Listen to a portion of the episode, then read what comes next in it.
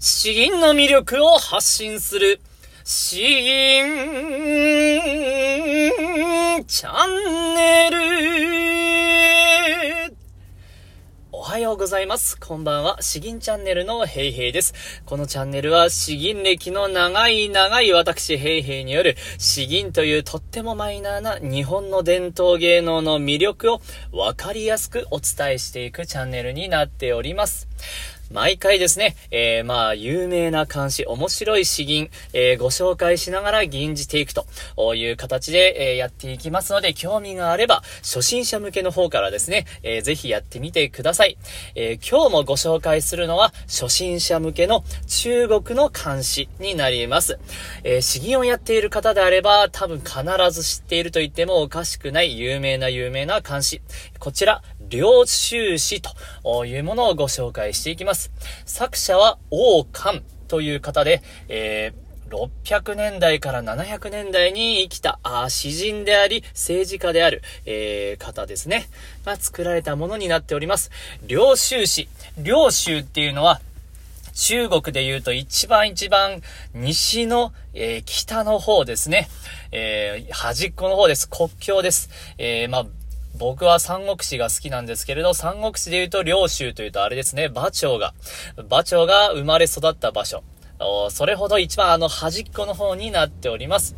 えー、そこを舞台にした有名な漢詩。えー、まずどういった内容か読んでいきたいと思います。領収詩、王冠。武道の美酒、夜行の灰。飲まんと欲すれば、美は馬上に催す。ようて砂上に伏す。君、わろうことなかれ。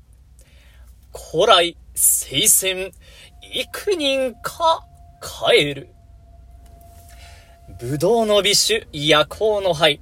え、ぶどうの美酒というのはもう最高級の味の良い、まあ、お酒ですね、ぶどう酒。になります。夜行の灰というのは、もう、白、白玉の杯、えー、まあ、とてもきらびやかな杯ですね。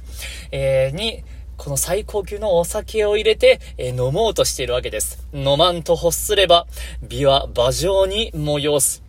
こういう風にもうお酒をいいグラスで飲もうとしているとですね、馬の上、馬上ですね、馬の上で琵琶をかきながらしながら、あ、今日添えてくれるやつもいるんだと。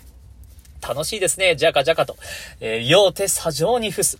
酔っ払って、酔いつぶれてですね、楽しい時間が過ぎていって、酔っ払って、この砂上、砂場の方、砂漠の戦場の方にですね、もう倒れ伏してしまって、えー、まあ、バタンと倒れてしまうということですね。君笑うことなかれ。そうなってしまっても、君も笑わないでくれよと。古来聖戦幾人か帰る。昔からですね、この聖戦、まあ、領州というのは、まあ、ある意味国境を守る戦いが非常に多いので、えー、そこでの戦いですね、えー、ここに出たものが、一体どれだけの人が無事で帰れたかわからないのだから、だから、あこの今の楽しい時間をどうか笑わないでくれ、楽しもうじゃないかという詩になっております。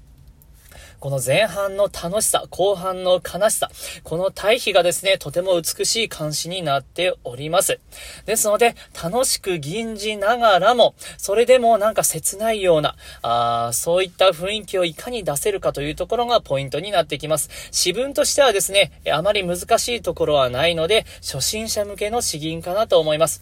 ただ、ポイントとしてはですね、えー、唯一ここですね、天空、天空のところ、気象転結の天空ですね。用手砂上に伏す。えー、ここが、やはり天空の場所はサビとも言える場所なので、基本的には、より高い音で高らかに吟じるところが多いんですけれども、ここは、えー大きく回すんでなくて、中回しと呼ばれる節回しを使います。えー、ここの中回しで、この切なさを表現しているということになるんですね。だから、あここでいかに、えー、切なさを出せるか。一方、対比として前半いかに楽しく吟じられるか。ここが重要かなと思います。それでは、こんな感じにして、えー、吟じていこうと思います。領収詩、王冠。ぶどうの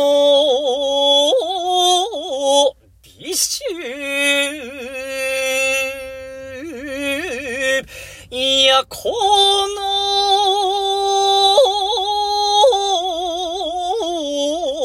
はい飲まんと欲すれば、美は、馬上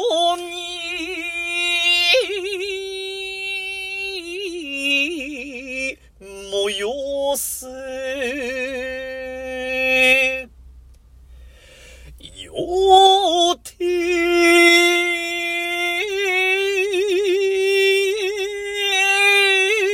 さじょにふせ。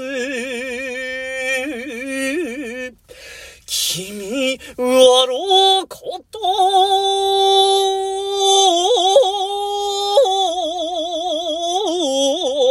なかれ、こらい、聖戦、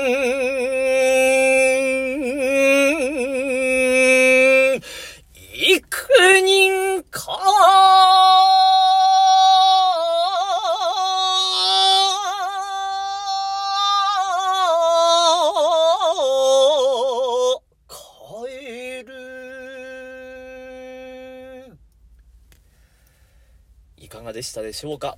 えー、雰囲気が伝われば幸いです。今日は以上です。えー、詩吟の魅力を発信する詩吟チャンネル、どうもありがとうございました。バイバイ